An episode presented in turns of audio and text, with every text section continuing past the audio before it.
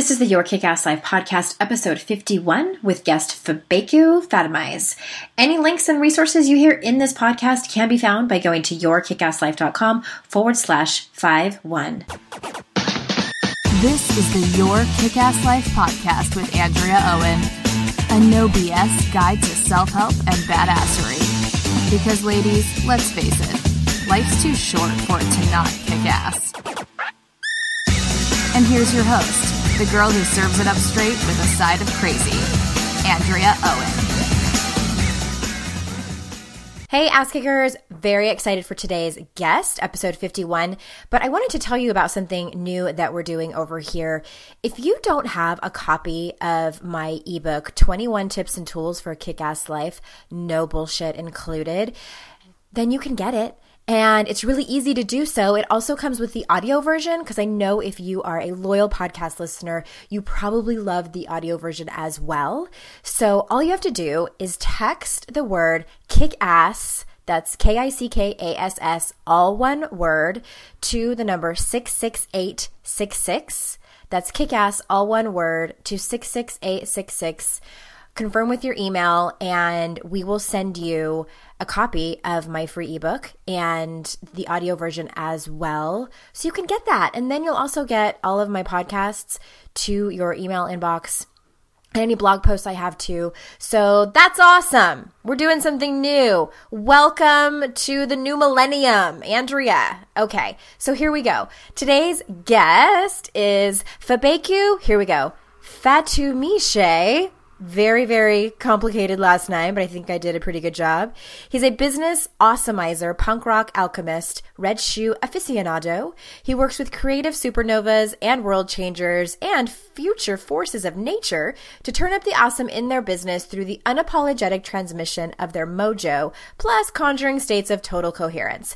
This means more clients, plus more money, plus more momentum, plus the chance to unleash their magnum opus on the world in a way that actually actually works. In his spare time, he bangs drums, buys way too much tea, and covers his body in tattoos. What a great bio that is. You guys are going to love him. Here we go. Hey there, ass kickers. Welcome to the 51st episode of the Your Kick Ass Life podcast. And I'm so happy to be here with Fabeku. Say hi. Hello, hello, hello. And I should warn everyone that today's, well, people know that you know, when you follow someone that has the word ass in their business name, you know you're going to get some swear words in there. for today's episode, if you're in the car where there are small children, you might want to listen to this another time because Fabeku's even warned me that there's going to be lots of sweary things going on. it's just part of who you are. Yes, it is. it's part of your superpower. Yes, it is.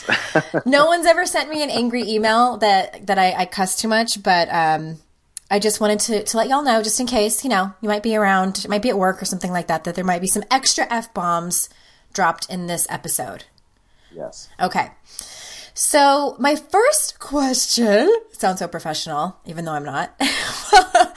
but my favorite thing about you, I have so many favorite things about you. I've been I've been following you for years and years now, and what I love is that you I mean, I have to say, it's probably you have the privilege of helping people step into their bigness and what you like to say, identify their superpower. So, can you let the audience know what that means in your own words and what that might look like for, say, the average Jane? Yeah. So you know, when it comes to bigness, I, I talk a lot about basically there's there's uh, there's two parts of who we are. There's bigness and smallness, and uh, the smallness is kind of that that uh, everyday unplugged. Uh, fearful, limited, limiting part of ourself, uh, uh, you know, almost always plugged into fear. bigness is that kind of bigger, deeper, wiser, part of us that's connected to love. I mean, some people look mm-hmm. at that as soul or spirit or higher self, whatever. I don't really care. It doesn't matter. It's, you know, it's all the same shit. So, uh, that's the bigness part. And the, the superpower thing is it's this idea that, you know, we all have this unique, uh, thing that we bring into the world. It, it's this kind of this unique frequency that we carry. And, you know, most of us spend a lot of time thinking about, who we are and what our roles are and what we do, and we kind of define ourselves through that lens. But to me, I think the superpower is uh, is is a I don't know, more helpful way to look at who we are because it really gets down to that bigness. So, you know, for example, my, my superpower is, uh, it's unapologetic freedom. Mm-hmm. And so the idea is that the superpower is kind of that deeper part of who you are. And it's also the quality that you bring to every interaction that you have, whether it's with a partner or with your clients in your work or uh, whatever it is, you know. So it's like you're always showing up as sort of a, a transmitter of that frequency. And uh, everybody has it, and uh, knowing it, I think, is uh, crazy useful. Okay, so and and I love that. I totally agree with you that we do have these two parts of ourselves, and and we. I think that I, I don't know. And would you agree that most people tend to come from the smallness part of ourselves, the fear? Without a doubt. You know, I mean, the, the, the shitty thing is, you know, most of us are not habituated into our bigness. It's exactly the opposite. Well, we're not, we're definitely not brought up in a culture to, uh, no. that's encouraged. No. no. that's the thing. I think bigness, bigness, uh, can make people uncomfortable. Mm-hmm. And so I think that, that we're sort of trained out of our bigness uh, and I think that happens to most of us when we're kids. You know, I think probably by the time we hit age seven to 10, we've been uh, pretty sufficiently trained out of our bigness. And then we spend the rest of our lives building up those muscles around smallness. So the unfortunate part of that is that, you know, that becomes our, our sort of default position, so much so that that a lot of times I have conversations with people and they can't even believe that they have bigness inside of them, which I think is is just tragedy. completely it is. It's a it's a total fucking tragedy. Mm-hmm. So uh, yeah. It's I, that's so interesting too because I have running around my house a five year old and a seven year old. My son is the seven year old, and my daughter is five, and she is. I mean, from the time she was put onto this earth, she is. She has bigness, and I think that um, and it's it's funny because she, we call her the tagger because she loves to and you know it's not that great when she's taking a sharpie to the walls but you know and she tags herself and she loves to draw on herself and she loves to like decorate herself mm. and all of her toys you know and I was the kind of kid who like I kept my stuff you know, looking nice and pretty, but she cuts her Barbie's hair and she draws all over them because she wants them to have tattoos and, and she just, and she hates it when her clothes match and she likes, and to me, it's like, I love that about her. And, and it's funny because there have been times, especially when she was like three or four and she was wanting to dress herself and there was a part of me and this is this is what the smallness was where she would want to wear these completely crazy mismatched like punky brewster outfits and I'm like, no, you know, and then there's that part of me that's, I, what I made that mean was that people would see that and say something about my parenting. Mm-hmm. Like, well, clearly that woman is crazy because she lets her child look like that. Right. And her signature hairstyle is she likes one braid and one ponytail. And I mm. can't tell you how many people have told me, oh, one of her braids fell out. And I'm like, nope, that's the way she likes it. That's her signature style. And she's five, and you know, and she sees she sees women, you know, with purple hair and she gasps and she's like, mm. Mommy, that's so beautiful. And it's, I want so badly for her to hold on to that. But it's still an internal struggle of, you know, this, you know, I want her to, I don't want her to get made fun of. I don't want her to suffer, but at the same time, so it's interesting this dynamic that I have as a parent watching that and wanting so badly for her to hold on to that. But, you know, and I think what happens is her bigness gets up in the grill of my own smallness. Absolutely, I, that's I think beautifully articulated. Because here's the thing: when when when we are disconnected from our bigness, there's nothing more painful or challenging than being around somebody who's connected to theirs. Mm-hmm. Because and because I think the thing is, uh, it, it's like it creates this kind of anxiety, this fear, this pain, this pressure on some level, and we don't we don't really even understand what's going on. And so I think that, that part of the reason that people are trained out of their bigness, you know, it's not because they're raised by shitty parents or they're around shitty people. It's that, it, that in an attempt to alleviate their own pain, we try to pull people out of their bigness so that so that it, it, releases that pain and pressure within ourselves, you know. And I and I think I think that's a, a, a totally normal thing to do. It's a natural reaction to that pain, but I, I think there's a there's an incredibly high price to that, you know, uh, for for everybody. Mm-hmm. Uh, and, and, you know, I I it, it's interesting just listening to you talk about uh, the thing with your daughter because you know I'm not five, clearly I'm 40, and uh, and I'm covered in tattoos, 23, 24, whatever tattoos. Every time I get a new tattoo, my mom loses her shit. Mm-hmm. She, she, completely loses her shit, and and it's a thing of like you know, for uh, for a little while it was kind of this like, oh God, you know, we're gonna have this conversation again. But I get it. It's like she she is uncomfortable uh, about the way I show up, and I think on some level she's worried. Like, does that reflect poorly on her that her son is covered in tattoos? And so I think you know I think that's something that never goes away, whether you're talking about a five year old or a forty year old. You know, in terms of the the parent thing, it's uh, yeah, that's a that's a big deal. That's funny. I got a tattoo a couple years ago, and it was, you know, I, I kind of easing myself in, my first one on my foot. And it was summertime rolled around. and My mom didn't know. I got it in November, and then spring and summer rolled around, and you know everyone's wearing flip flops at that point, and. we would go over this is when we lived in the same area as my mom and we would go over every sunday to to have dinner over there. And my husband noticed i was changing my shoes and i was putting shoes and socks on and he was like andrea are you ever going to tell your mom that you have a tattoo? And i'm like i'm not ready. I'm not ready yet to have this conversation with her because my mom's the same. Like you just you those those people right, you know? right and it was so funny when i finally got up the courage to just i, I told her before i showed her and um, and it's a beautiful saying. It's to thine own self be true. I, I got it because I, I, got sober nearly four years ago, and um, and she just I kept catching her staring at it. You know, mm. like, yeah. it's gonna be okay. It's and I'm getting two more on my 40th birthday is in a month, and I'm getting two more on the inside of my arms, and she is going to probably lose it because yeah. you know because it says so it. much about her parenting. yeah, I totally get it. well, speaking of mothers, you wrote a blog post because um, you haven't always been like this. I take it that you talked about how you're a recovering perfectionist, and it started when you were a kid. And in this blog post, you talk about that you got an A. I think it was in science. Yeah, and your mom so. mentioned that was good, but you could have gotten an A plus. But I, am going right. to quote you here because I love this. You said, but really, I've spent my life being scared of letting people down and terrified of failing in front of an audience. So, not doing something that didn't seem like a slam dunk was way better than being slammed for doing it. And then you go on to talk about punk rock and how it's not perfect, but they did it anyway. And punk rock essentially revolutionized music and a generation. So, I know a lot of my audience struggles with perfectionism and exactly what you said about, you know, it's, it, didn't seem like it was worth it. So, can you speak a little bit to that?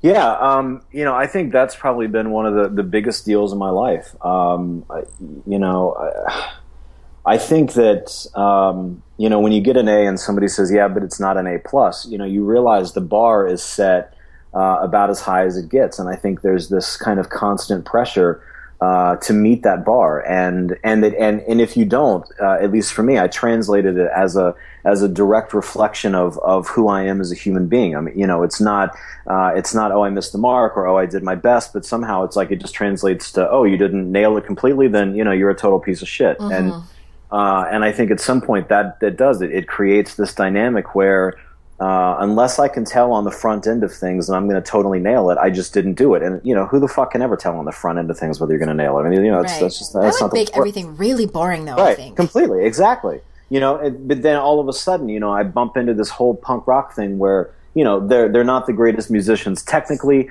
but they're on stage, they're doing it, they're on fire, and it did it. It, it totally changed music and created a whole culture, and you know, on and on. And uh, you know, at some point, and I think, you know, going back to the freedom part of my superpower, I think that's how I found, uh, started to find the freedom anyway to, to do things that, uh, felt iffy, you know, to do things that I, I wasn't sure I could totally nail. But, uh, yeah, that, you know, that, that fear of failing was huge. Mm-hmm. And it's interesting now because I, I, almost, I very rarely feel that. I mean, sometimes I, I feel it, but, uh, it was such a giant part of my life for such a long time. And, uh, now, you know, it, it's it's not such a big deal, uh, and I think a lot of that is because of of uh, plugging into the bigness uh, more and more. Because you know, I think one of the big differences between bigness and smallness is capacity, and smallness has a profoundly limited capacity, and, and not just not just capacity in terms of what it can do, but capacity in terms of what it can see.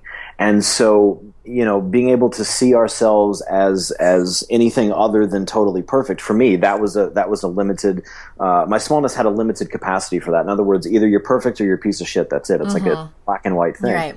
Uh, but you know, I think when you move into that bigger place within yourself, there's there's more room. There, there's a there's a spectrum that exists, and and you know, plus that that fear just goes away. You know, mm-hmm. and uh, yeah, it's it for me. It, it, feels like it's been a long road to to get away from that uh, perfectionist thing because it was um, yeah, it was it was a shitty deal. Yeah. Okay. So I have I have so many so many things popped up and I want to ask you. Um, so I'm just going to pick one. So uh, you mentioned, you said something that stuck out to me. You said the fear just kind of goes away. So I feel like, and I tell all my listeners that um, in my world, I don't feel like fear ever completely goes away. I think it is something that we, I think we can be courageous and afraid at the same time.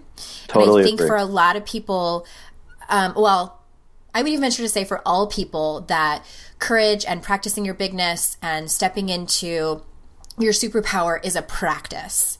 So any of those things I just said, I know it I kind of hopped around, but what, so what do you think about like the fear? I mean, I, I'm totally open. If you are in a place where fear doesn't exist for you, tell us all how you do No, it. you know what? You're right. You're, you're totally right. And, and let me, uh, yeah, good thing, good point. I'm going to back up and I want to say that in a way that it's actually clearer and more accurate. Because because So I got perfectionists listening Fabeku, okay? They're going to be like, what? no, I get it. Right. So, so it's not that the fear goes away. What has gone away is the shaping power of the fear. Right. And I think, I think those are two different things. Yes. And, and I'm, I'm glad that you mentioned that because it was interesting. A, a, a couple of years ago, a few years ago, I noticed this pattern in interviews that I was doing. People kept asking me how I got to the point where I was fearless. And I was like, what the fuck are they talking about? It's like, what? It's me? Uh, you clearly are, hello? you know. But, and so that's what I realized. I realized that somehow there was this mis- misconception that I was fearless. I'm totally not fearless uh, at all. I, I don't, I don't, I, yeah, that's just weird. I can't even imagine that. But uh, what has changed for me is I'm in a different place within myself so that I'm not being shaped by the fear anymore. So that the fear can show up and I can see it and I can still keep moving in a clear, coherent, uh, forward facing direction. That's what's different. Before the fear was the barrier, it was the obstacle, it was the wall that I just couldn't move through. And now it, it can be there, but it doesn't stop me from moving forward. Got it. Yes. Okay. And I totally agree with that because I think that for most people, fear is their foundation and it's their come from. Mm-hmm. And Yeah. that fucking sucks. Yeah, it does. Yeah, it's And, a and I think I can say that, and you can too, because we've both been there. I used to live there. Uh, listen, I, I spent the first 30 plus years of my life living uh, in fear all the time. I mean, high level, uh, everything from, you know, day to day stuff to high level anxiety to deep existential fear to, uh, I, yeah, no, I get it. I, I've spent 30 plus years deeply immersed in uh, every flavor of fear there is. And I love too that you were talking about um, that there's a spectrum now because I, I know a lot of my listeners struggle with the, that dichotomous thinking of it's it's black or white. Either I am perfect in all that I do, or I'm a shit mother, or I'm a you know shit business person. And um, I've been there too, and I think you know I love that there's there's so much room. It's like you you start out in this either super hot tiny bathtub or super cold tiny bathtub and you just pick one. but now it's like we have this gigantic ocean to live in mm-hmm. where we can just sort of swim all around and like it's still kind of scary sometimes. It feels like there's sharks in there, but we know that it's going to be okay. And I think too, I think what's helped me a lot and and tell me if you agree with me. I think that like the whole sort of like common humanity of it all that like we really are all in this together and like that most of us spent probably like all of our teens and possibly 20s in that black or white thinking the fear and now we all still have it but there is completely a place of you know call it what you want recovery or enlightenment or whatever where you can both you know step into your bigness and be a little bit afraid sometimes too. But that that fear is just data Yeah, I think I think it's totally data, and and what helped me was so I spent a long time feeling like everybody had it figured out except me. I was the only Yep. one that didn't know what the fuck I was doing. Um, somehow I missed the class that would tell me what the fuck all this was about. I probably ditched that class. Right? Yeah, right. but then all of a sudden, like I reached a point where I'm like, wait a minute, nobody knows what the fuck they're doing. Nobody Right. has it figured out. No, we're all just kind of figuring it out as we go and making it up and fucking up and succeeding and fucking up and succeeding and you know just again and again that kind of a thing. And you know, for me, that's that's what opened the door to to you know giving myself a break and uh, you know I think and it's interesting because to me that's true no matter who it is, no matter how successful somebody is or, or sort of what elevated position they hold. I don't think anybody knows what the fuck they're doing at all I don't. you know and uh, i think there's i think there's something pretty uh, freeing about that. And um, yeah, and you know, I think so. That's the other interesting thing about bigness that I want to clarify because we can talk about love and bigness, and that all sounds fine and fuzzy and whatever. But the the reality is that uh, I think bigness is a vulnerable place. I think love is a vulnerable thing. Mm-hmm. You know, I think that uh, one of the things that I say a lot is that that love never guarantees certainty and uh, but but fear does. You know fear says if you don't do this then you're safe. If you if you don't take this road then you know you've avoided this problem. And so even though fear is uncomfortable it gives us some illusion of certainty. But there's there's no certainty when it comes to love right? And you're in this open vulnerable exposed place engaged in this alchemical practice of loving and being loved. And there's there's no certainty in that. And and that uh, to me it's vulnerable. And it, in moments it's uh, terrifying as fuck. It is absolutely terrifying. It is terrifying. And oh, yes, it is. It, it sure is. And I think that, um, and what I talk about too is that I don't think, I don't know if vulnerability ever really gets easier. I don't know. Maybe it does, but I think that it definitely builds momentum and it definitely in my experience builds confidence. And i think that the more we fail and the more things don't work out and sure it sucks and we might like grieve over something or we might feel badly about something or whatever. We may have to you know clean up our mistakes and apologize to people but i think the more that we ha- that we do that the more we practice it kind of, you know, picking ourselves up after things don't work out and, and being vulnerable, the more we realize, like, oh my gosh, I didn't die. Mm-hmm. I just got stronger. Yeah, you know, for me, I don't, I don't know that vulnerability has gotten any easier. I think what, what's happened is I've, I've, I've built up a tolerance for the discomfort of vulnerability. Good way of putting uh, it. And I think that, that that's the only thing that, that's changed for me. I, vulnerability still feels uh, yeah, it moments like I said, it just feels absolutely terrifying. But the difference is I'm able to to stick with it and keep moving in that direction and not just you know bolt and, and run the other fucking way. Yeah, it just, it's sort of like like conditioning or something, like cross training yeah. or something. yeah, calluses. Yeah, yeah. Love it, love it, love it. All right. So, in an audio you created recently for a super special group that you have on Facebook that I, I, love being a part of, you were talking about identity, which is something you talk about a lot lately. And one of the tidbits that I pulled from this audio is you said your sense of identity is tied to your sense of possibility. And the example that you gave in this particular audio was regarding business, but um, I thought of my audience. And when you said that quote, I thought, you know, one of the audi- the identities that might um, that my particular audience might be stuck in is it's not possible for me to step out of my comfort zone of maybe something like speaking up for myself or setting boundaries. So, in playing with this exercise that you were talking about um, in this audio, how can someone who's struggling with those um, issues try on another identity to help them help themselves? Yeah, so uh, I think that, that one of the, the biggest problems with identity for most people is that they're not living in a in a present time identity. Uh, the identity that they inhabit, the the way that they see themselves, is built on uh, usually a really unhelpful mix of shit. So it's it's things other people have said to us. Uh, you are this. You you're not that. You could never be this. You could never do that. Uh, shitty experiences from the past, all kinds of bullshit stories that we tell ourselves all day long. Uh, and all of those things kind of coalesce to, to create this identity that uh, we believe is is us, but actually doesn't have shit to do with who we are. Uh, but the, the, the really sad part is that people build entire lives around these these bullshit mixes of stuff of stuff that creates this identity. And um, I, I think the first way out of that is to realize that, that that's happening, you know, to get that you're not living in a, in a present time identity. Uh, the other part is to understand that identity is a fluid thing. I think that we have this idea that identity is this fixed thing, and it's not. Uh, I think identity is one of the most fluid parts of who we are. And, you know, I think one of the ways you can start to look at it is, is look at the pieces of, of identity that have held you back. The, the stories, the, the cans, the can'ts, the shoulds, the shouldn'ts, all that kind of stuff. And ask yourself, uh, if, if this thing weren't true, what could I do? Mm. Or, or, or who, who could I be? Or what would it unlock in my life if I dropped this story?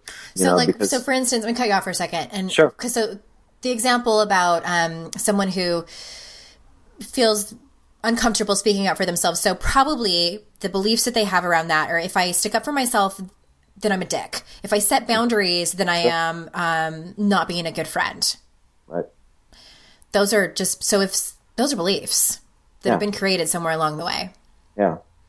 So then, what I would do with that, if I speak up for myself, I'm a dick. I would say, uh, if that's not true, then what what would that make possible? What could I do if I didn't believe I was a dick? And how would those boundaries actually support uh, my capacity for bigness, my ability to love more? How would it how would it support my relationships in my life instead of uh, fucking things up? Uh, and and how would how would my my interior space change if I was able to speak up for myself more and have stronger boundaries. You know, I think it really it's it's about playing with new possibilities, and and I think you always know when you hit something that's useful because you'll feel it in your gut. Mm-hmm. You know, just you'll the same you'll feel it. You'll, you'll know it, and and I, when you when you play with these questions and you feel that ping in your gut, focus on it, follow it, ask more questions of that feeling, of that frequency, to, to play with uh, what it means and, and how it would, would change you and your life and your world and your relationships. I had a client once that called that feeling scared sighted, mm, which I yeah. love. I like that. Yeah. because it is. It like really encompasses those two feelings. Like it is a little bit scary to think about what else is possible because you are so used to being stuck in that story of of you know the crap smallness. Mm-hmm. Scared sighted. Mm-hmm. Mm-hmm. I'm going to make it a thing. I'm going to make it a, a hashtag. okay, I have, I have one more question for you, and it's about a, a blog post that you wrote about about creativity and it's it was like poetry. So i am going to read it because it was so beautiful. And the blog post is is called you will get dirty. And you guys if you're listening and you want links to any of the posts that i talked about if you go to yourkickasslife.com forward slash five one all the links to Fabeku's website and these blog posts that i'm talking about are there. So this is an excerpt from this from this beautiful blog post. Please fasten your seatbelt. The creative process is messy. It's supposed to be and I really, really want you to grok that because messy doesn't mean that your idea sucks or that you're not qualified to do it or that no one will care when you do it. It doesn't mean that you should turn back or wait until later or pick something easier.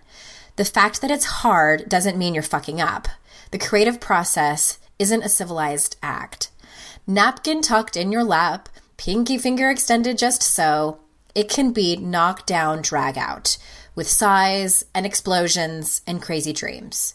But crazy dreams are what got you here in the first place. So dig in, go deep, get dirty, and hold on. That's so beautiful. Thank you. And when I read that, I actually thought to myself, this is this isn't just the creative process, but this is how life is. Mm-hmm. Yeah. And just because life is messy doesn't mean we're doing it wrong. I have a uh, I love the author Glennon Doyle um, Melton, and she says, "Life is hard not just because we're doing it wrong, just because it's hard." So, in in terms of of that relating to life, what are your what are your thoughts on that? Yeah, you know, I one of the things I really struggle against is the idea that if if what we're doing is right, that it'll be easy and that it'll that, that it'll feel good and that all of the pieces will somehow be magically delivered to us by unicorns and shit, right? That uh, to me, I, I don't. If that's true for people, they know something I don't fucking know me too. because uh, that's not my experience. I think that we can do something that is completely right and it can be painful and hard and scary and and uh, difficult. It can take time. It can be frustrating. It can be infuriating. We can be covered in blood and sweat and tears, and it can still be exactly the right fucking thing. And uh, I think that that uh, smallness will tell us that pain and discomfort is a signal uh, of a problem. Uh, I don't think that that's necessarily true. I mean, it can be, sure, but I think that, that if we get into that idea that the right thing is is easy and that it'll feel amazing, uh, I, I, think we're going to miss a lot of opportunities, and I think we're also going to end up in a, in a pretty delusional place because uh, some of the some of the the best things I've done in my life have been the hardest things, and some of the the best decisions I've made have been absolutely heartbreaking. And uh, yeah, I, I, think that if, if we translate that messiness as a as a problem, then we're setting out to fix something that's actually not broken in the first place. You know, and uh, and you know, going back to the to the perfection thing, I think that that if we if we look at this and you know we're trying to build a life build a business build a relationship build a whatever and it's feeling hard for us and we believe it's easy then of course we translate that as well i'm fucking up mm-hmm. you know mm-hmm. this this thing is easy for everybody but me and i'm the idiot that can't figure out how to do it right uh, I, I, don't think that's true. I think that that uh, life is hard and it's difficult and there's painful shit and and that's you know that's not a sign of a problem. But uh, I think just knowing that is important. And I think the way we move through that is we we plug back into that bigness. We we develop that tolerance for discomfort and uh, and we stop thinking that that it's easy for everybody but us because right. that's just, it's bullshit. I mean, it's it's just total bullshit, you know. And um, yeah, I, I think that. Um, I think that messiness is just it's just part of the puzzle. You know, I don't I, I don't know how to, to, to do things and live life in a way that's not messy. Um, like I said, if somebody's figured that out, uh, please have them call me. Because I would, I, I would love to know the secret because I am clueless. Yeah, I don't mean, well, anyone who's owned their own business knows that uh, everything that you said is true. I, I didn't realize, I don't know if you knew this, but I didn't realize that owning my own business was going to be like the biggest self help workshop I'd ever taken. Absolutely. No, that's the thing. Like, I, and I've said it to people before. Like, if you want kind of a, a, a full frontal uh, alchemical uh, experience of, of spiritual development, start your own business. Yeah. You know? uh, that's that's it because you will come up against every fear and demon and pile mm-hmm. of messiness that you have ever had and shit that you've never even been aware of that you have. You will land face first in that shit a thousand fucking times and sometimes a thousand fucking times a day is how that goes. Not trying to scare you or anything, audience. No, that's uh, listen. I, here's the thing. I, well, you know, one of the things that I, I don't, I, I think there's kind of a, a, a problematic lack of real talk out there uh, whether that's in, in, entrepreneurial circles or just life circles. And uh, when we pretend like it's all unicorns and rainbows and shit, it sets people up for feeling like they're fucking up. Mm-hmm. I think it, it it makes people again believe that everybody is doing it right and easy except me. So something is wrong with me. I'm broken. I'm whatever. Uh, and that's you know that's not the reality of it. And I think that part of the antidote for this as a community is the willingness to engage in real conversation and not pretend like following your bliss is this easy shit because it's not. No, it's not at all. Uh, and I think that, that it's important for people to understand it. Like you said, not to scare people, but so that you, when, when you run into your own difficulties and land face first in your own shit, you realize that you're laying next to a million other people that are in the exact same place having the exact same experience that you are.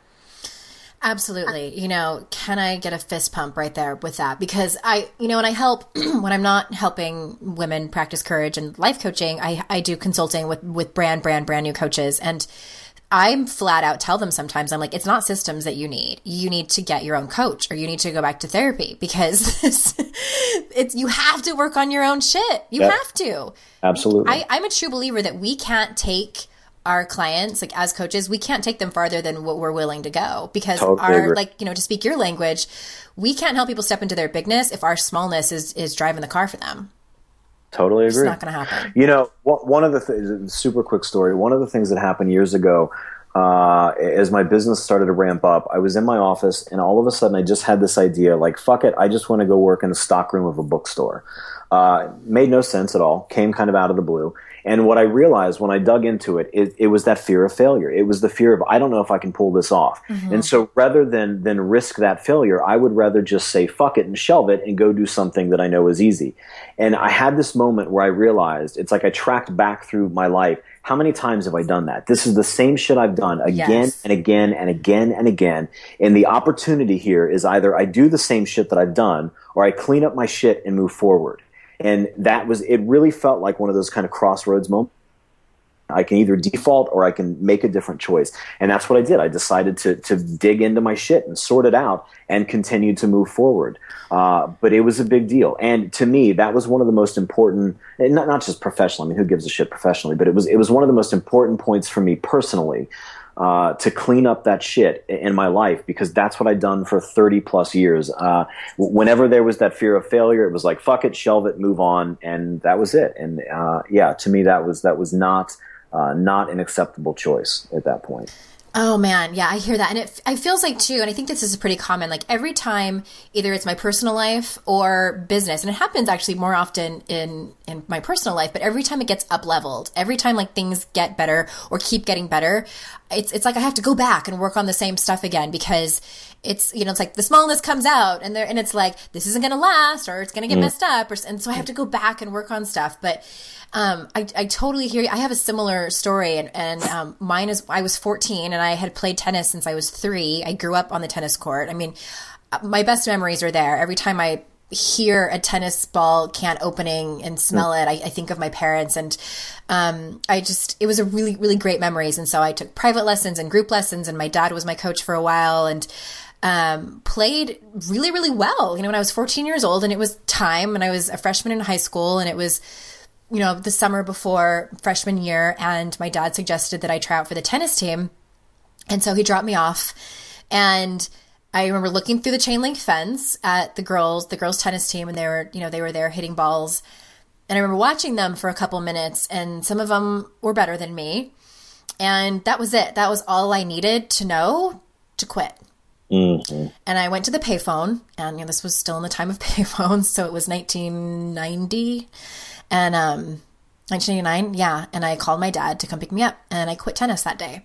Mm-hmm. And it breaks my heart. I get emotional even thinking about it because now today when I pick up a tennis racket and I think about like you know if I would have kept playing and just and I would I would in, even in the yearbook I would look at the tennis team and I just it's where I belonged. It's absolutely without a doubt to me where I belonged was on that was on that court because I felt amazing when I was when I would play. I was good.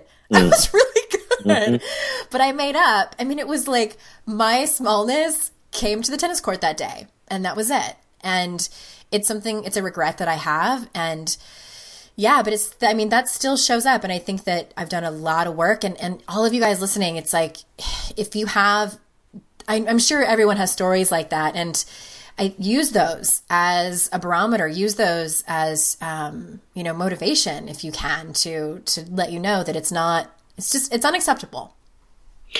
Yeah, and and you know the thing is the the regret piece is interesting for me because uh, when I look back, I, I don't regret I, I don't yeah I don't I don't regret the shit that I failed at. Uh, I regret the shit that I quit. Uh, exactly. That's that's mm-hmm. really you know those are the those are the things that really cause me uh, pain at this point. And it's interesting because you know at, at, the time the failures happened. Of course, you know with the perfectionist stuff, you think that's it, like that's the the existential failure of your entire life. Now it's like who gives a shit? But uh that that stuff that I said fuck it and put on the shelf because I was too afraid. Uh, I, I still I still regret those things mm-hmm. deeply. I love that yeah. you made that you made um, um, clarified that. It's definitely because I have gone for things and failed, and now, I mean, it's still a little bit painful, but it's like I almost get a little bit excited. I'm like, okay, what can I learn from that? Like, let's let's hack into that and see what happened, and see what I need to own mm. and see what I need to work on. Um, but yeah, it's the quitting part and it's the not going after things completely. Those are the regrets for sure. Yeah. Okay, well, yeah, we have reached yeah. the end of this. Thank you so much for all of your wisdom. There's so many great takeaways in this episode. And so tell everyone where is the best way to find you and come and say hello. Uh, yeah, uh, fabeku.com is the easiest place. Uh, I'm also pretty uh, active and accessible on Facebook. Uh, theoretically, on my site, there's a Twitter link, but I'm never there, so don't bother. Um, so yeah, either either my website or Facebook. Those are the those are the two best. Yes, places. and if you guys, if you either friend request him or follow him on Facebook, he every morning wakes up and tells you how his morning is going and tells you how his cat is doing. Now, is your cat's name El Gato? No, uh, it's actually Sid. Sid. Yeah, okay, Sid. I, I, didn't know if you had two cats or if it was one with. A nope, I just have one. No, just one really big, spoiled, pain in the ass, and completely amazing cat. Oh, yeah. I miss that. My, I can you believe I married someone who's allergic to cats? It's kind of a tragedy. oh, I just, I actually googled the other day, like best cats for people with allergies and I kind of brought it up to him and he just like gave me this look like are you and his is bad because I th- when I first met him I was like he's probably just one of those people that says he's allergic and he he, he likes cats but it's bad. It's like swollen yeah. eyes and like for days and I'm like oh man we have a dog though so she's great All right, fabeku.com, everyone. Run out and check him out. He's amazing. And thank you so much for being here. And we will see you all next time for episode 52. Until then, see you in cyberspace. Bye bye.